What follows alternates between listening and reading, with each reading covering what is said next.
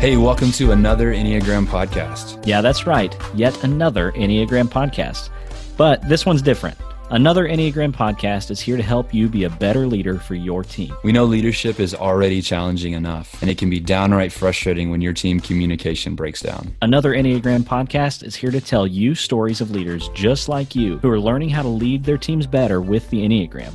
If you want your team to communicate better, be more productive, and love their jobs, another Enneagram podcast is for you.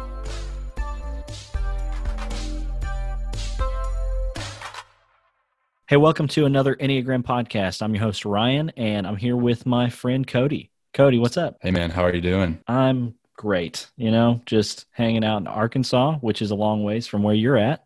Yeah, Southern California. It is uh, sunny, but there's nothing happening because we're in quarantine. yeah, yeah.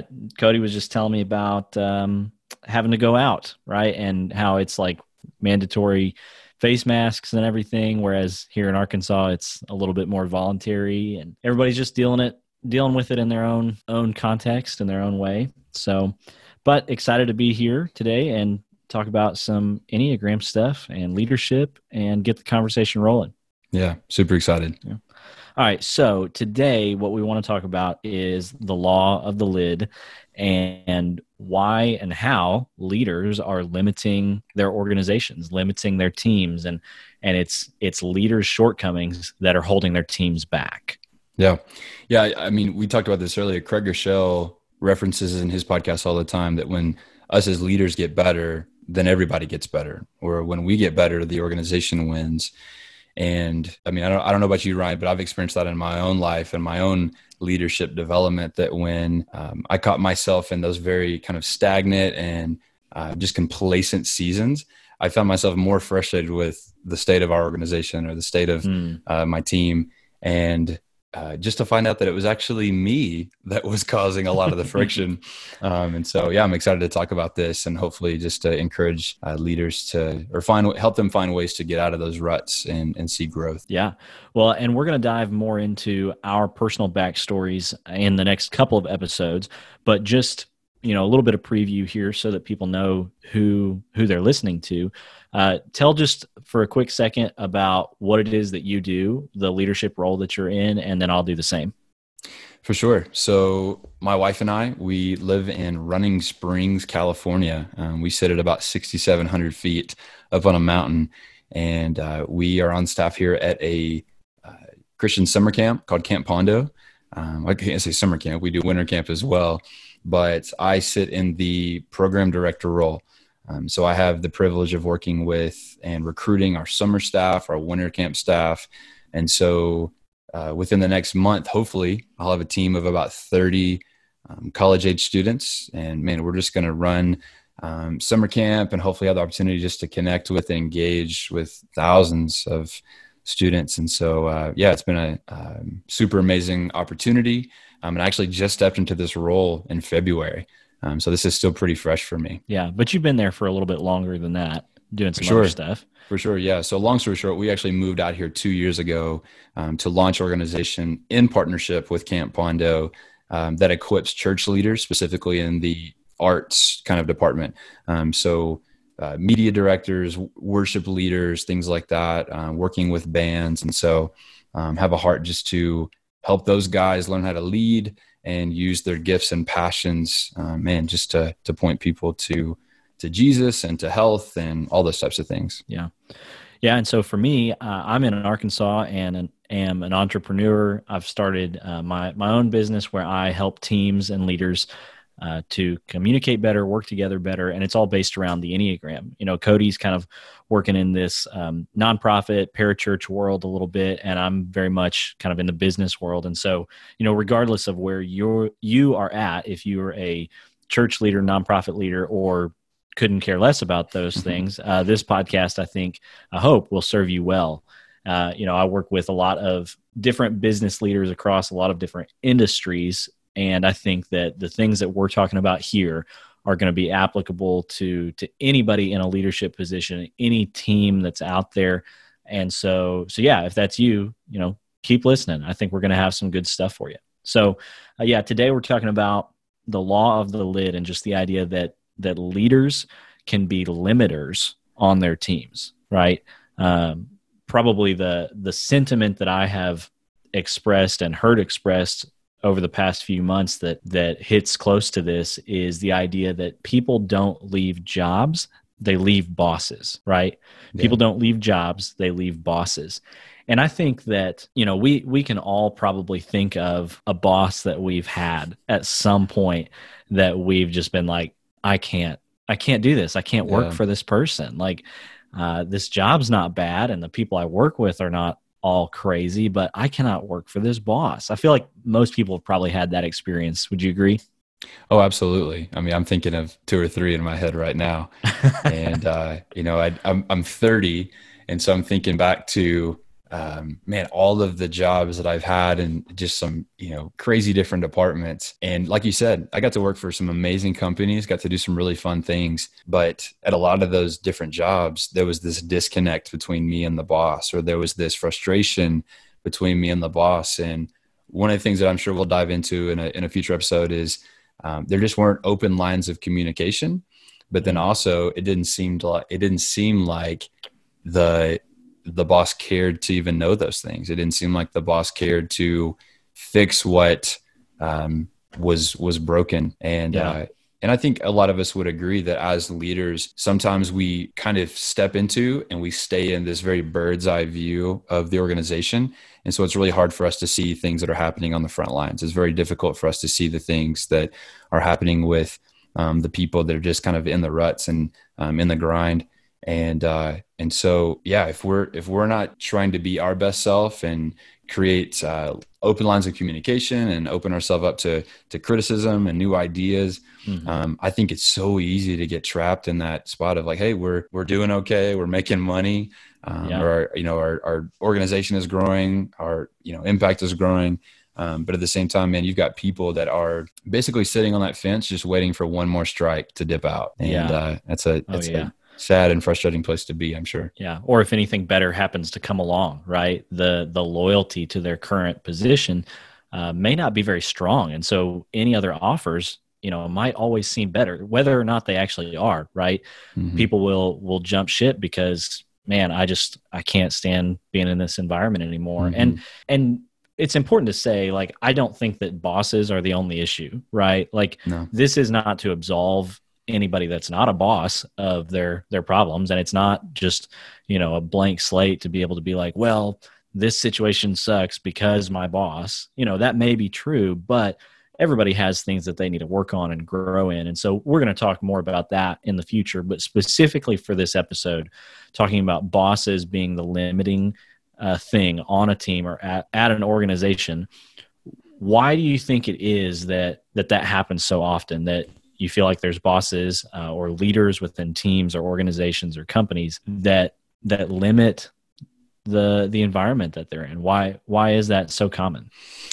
I think from personal experience and just things that i've i've tried to to dive into in terms of like research and um, just observing is that there's so much pressure riding on leaders that hey we got to keep the train moving. You know we got to mm-hmm. we got to um, yeah, we got bills to pay. We got um, you know like things to sell um, people to reach.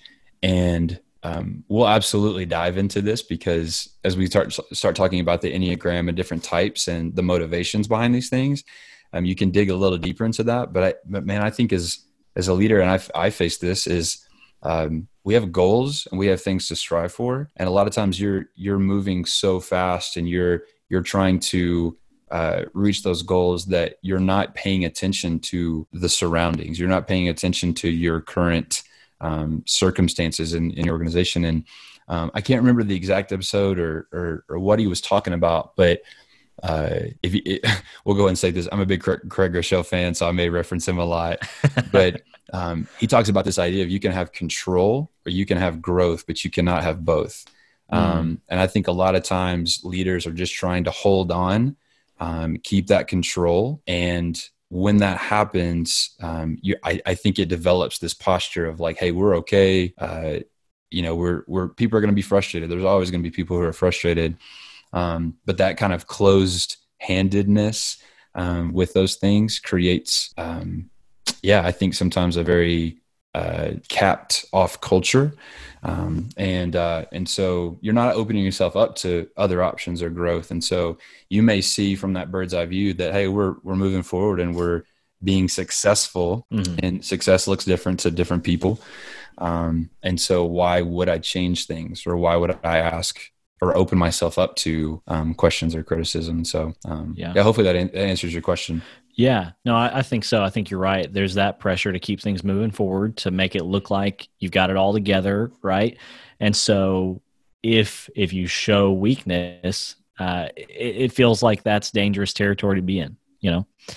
So, uh, what I want to do is talk about Enneagram and, with this topic, and mm-hmm. specifically with you and I, what our Enneagram types can show us uh, about this, about us as leaders. Uh, but before we do that, just in case there's somebody that's not super familiar with Enneagram, uh, I do want to run through real quick kind of the nine different types. Uh, if you're familiar with Enneagram or if you're not, uh, there's kind of nine main types that everybody falls into one of these, right? You can kind of resonate with multiple at once, but you have one core one.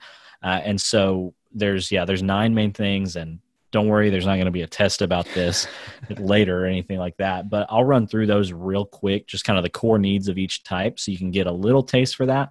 Uh, and then you and I can talk about what that means for us specifically, right? So, so there's nine types, and the first type, uh, type one, the need there is for perfection, right? To do things the right way, orderly, systematic, uh, to be right, to be perfect. You know, the second type, uh, type two, the need is to be needed, right? So type twos need to be needed by other people. That's kind of how they find their identity and their value is by what they can do for other people.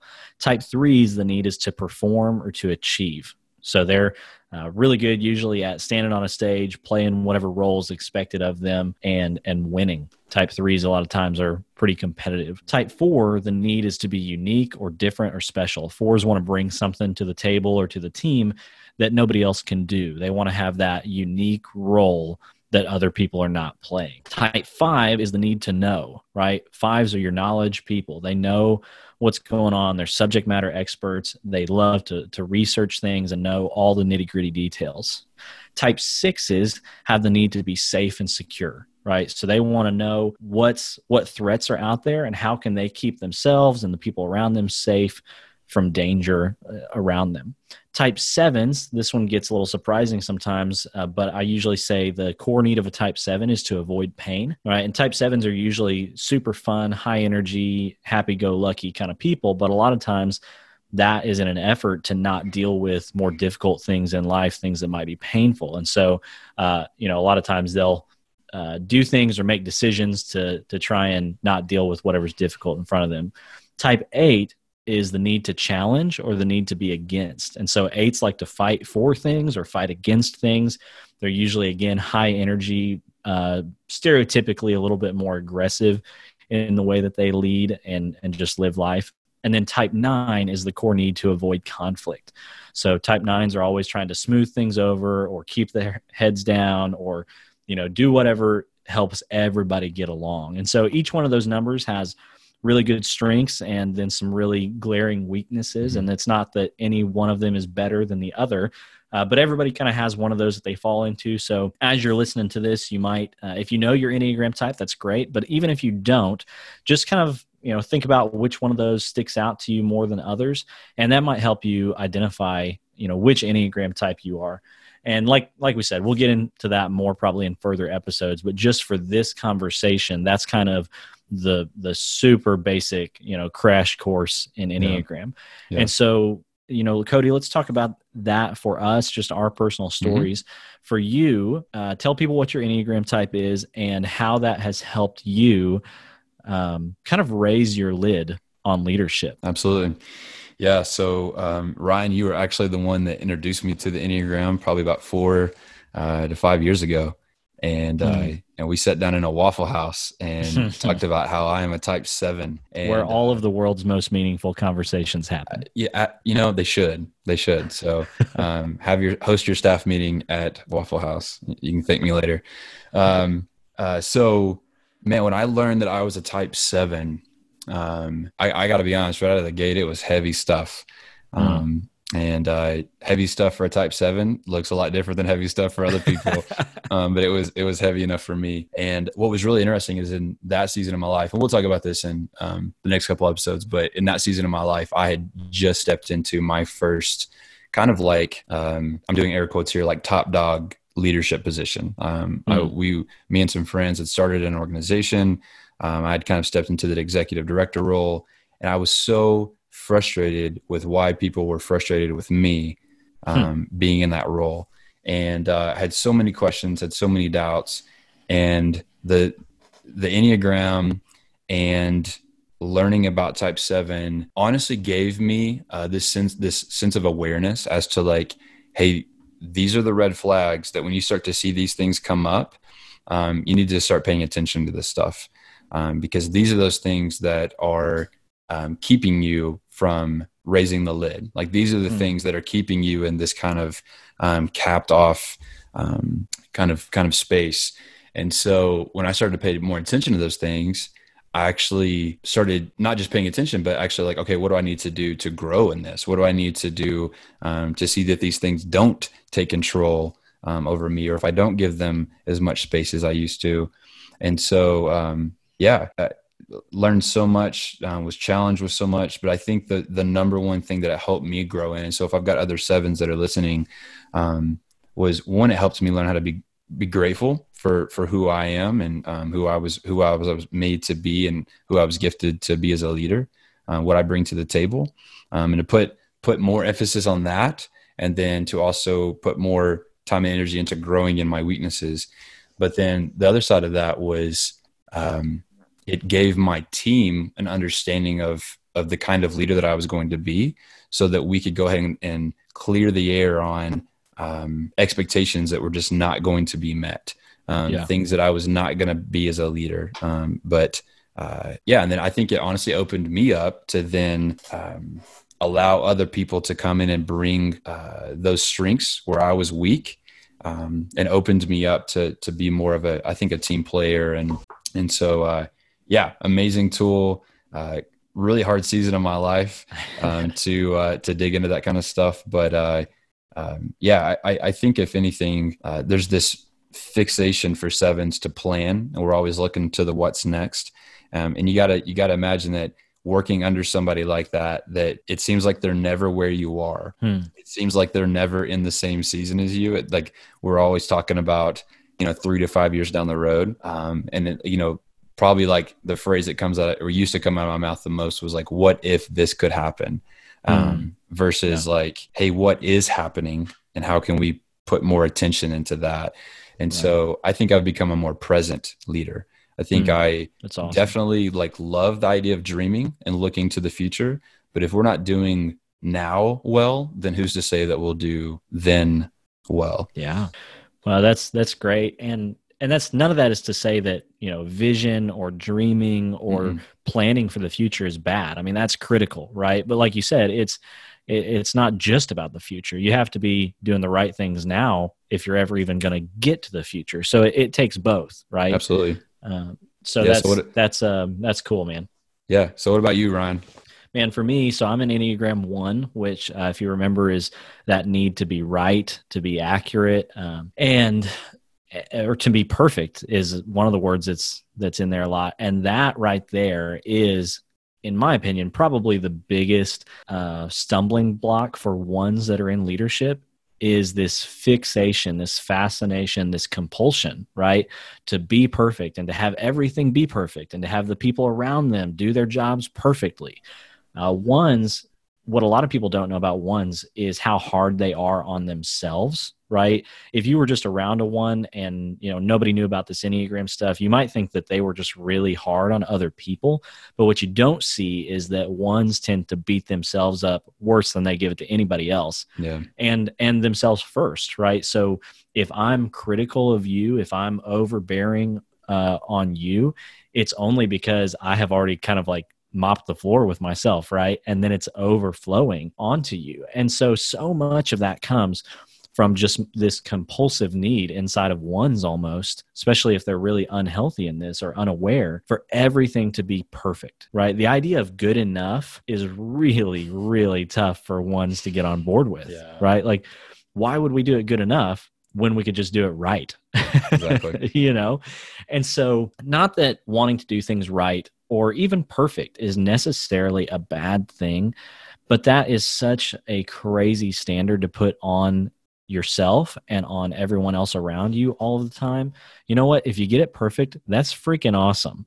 Uh, but sometimes good enough has to be just good enough. Mm-hmm. And and when you try to hold yourself and everyone else around you on your team to a standard of perfection, that weight will eventually crush you and them, right? Mm-hmm. If I'm only okay with things being perfect every time, I'm not going to be a leader for very long. Mm-hmm. People are going to eventually be sick of that and go find something else to do with their time, right? Because no one wants to live under that burden for their whole yeah. life. Yeah. You know, life's already hard enough and and you get enough other flack from other places. You don't need a, a boss or a leader over you that is only okay with perfection. And so that's been probably the biggest thing for me with Enneagram and my leadership and, and raising the lid of my leadership is being okay with good enough from other people, but specifically with being okay with good enough from myself. Yeah. Yeah. And, and learning to just have grace and be be cool with mm-hmm. with good enough. So that's awesome. What do you feel like what do you feel like recently has been as you've taken a deep dive into Enneagram, um, taken a deep dive into actually consulting and providing some guidance to other leaders. Um, what have you learned about yourself in that process as an Enneagram one? Oh, that's a good question. Man, I would say I think one of the biggest things that I have to learn, and this I think is probably true for everybody, so maybe this is a cop out answer, but man, listening is just so important. I know it's important for ones because as a one, man, I feel like, and this is going to sound arrogant, only because it is. Uh, as a one, I feel like I already know what's right. Mm. You know, I, I know the right way to do it and I know the best way to do it. And if you do it differently than that, then okay, you're free to do that, but it's not the right way, you know?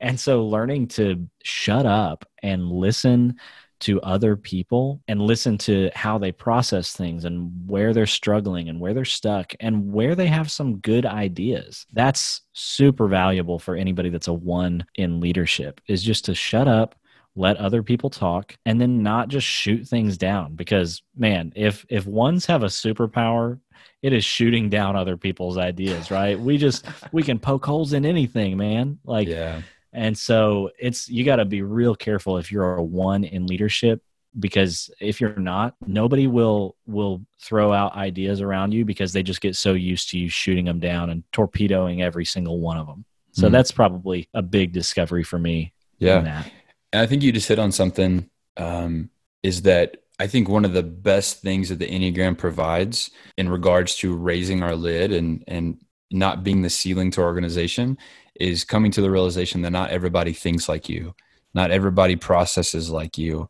And so you may be a great leader with the gifts that you bring, but then opening yourself up to actually not just being a boss, not just being a manager, but being a a guide and a leader to your staff mm-hmm. is yeah. coming to the realization that um, there are people that don't think like you. Um, they're much more um, emotionally connected and mature than you.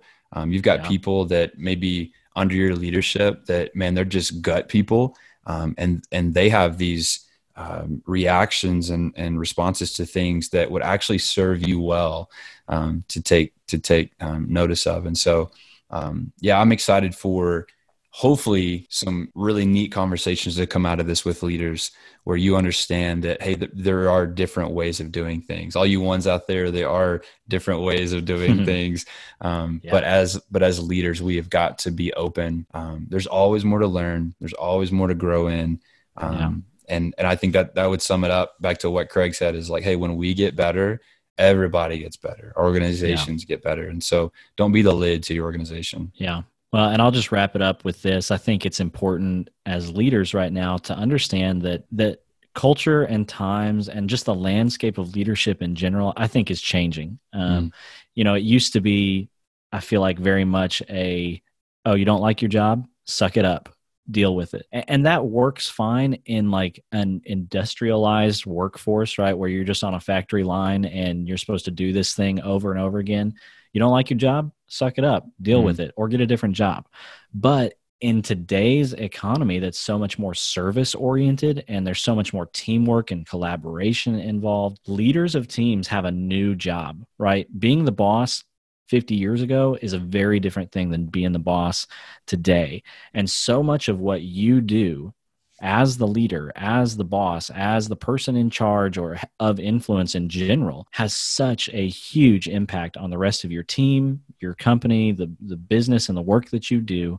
And so that's why this conversation I think is so important because uh, leadership's not what it used to be and it's mm-hmm. changing and evolving just like everything else. And so, yeah, I'm excited for these conversations too. For we're going to have some different guests on that get to talk about leadership and how the Enneagram has helped them in their organizations and their teams. So super excited for that, and hope you guys will come back and join us for our next conversation. Absolutely. Hey, thanks for joining us today on another Enneagram podcast. As fellow leaders, we know it can be frustrating when it seems like you always run into the same problems on your team with the same people. But leaders just like you are learning how to lead their teams better using the Enneagram, and you can too. So if you like what you heard today, we would love it if you would share this podcast on social media and leave a rating or review wherever you listen to podcasts, preferably only good, you know, reviews and ratings. That would be great. If you'd like to connect with us, you can find us on Instagram. We're at Another Enneagram or head over to our website, anotherenneagram.com. Thanks for listening, and we'll see you on the next episode of Another Enneagram podcast.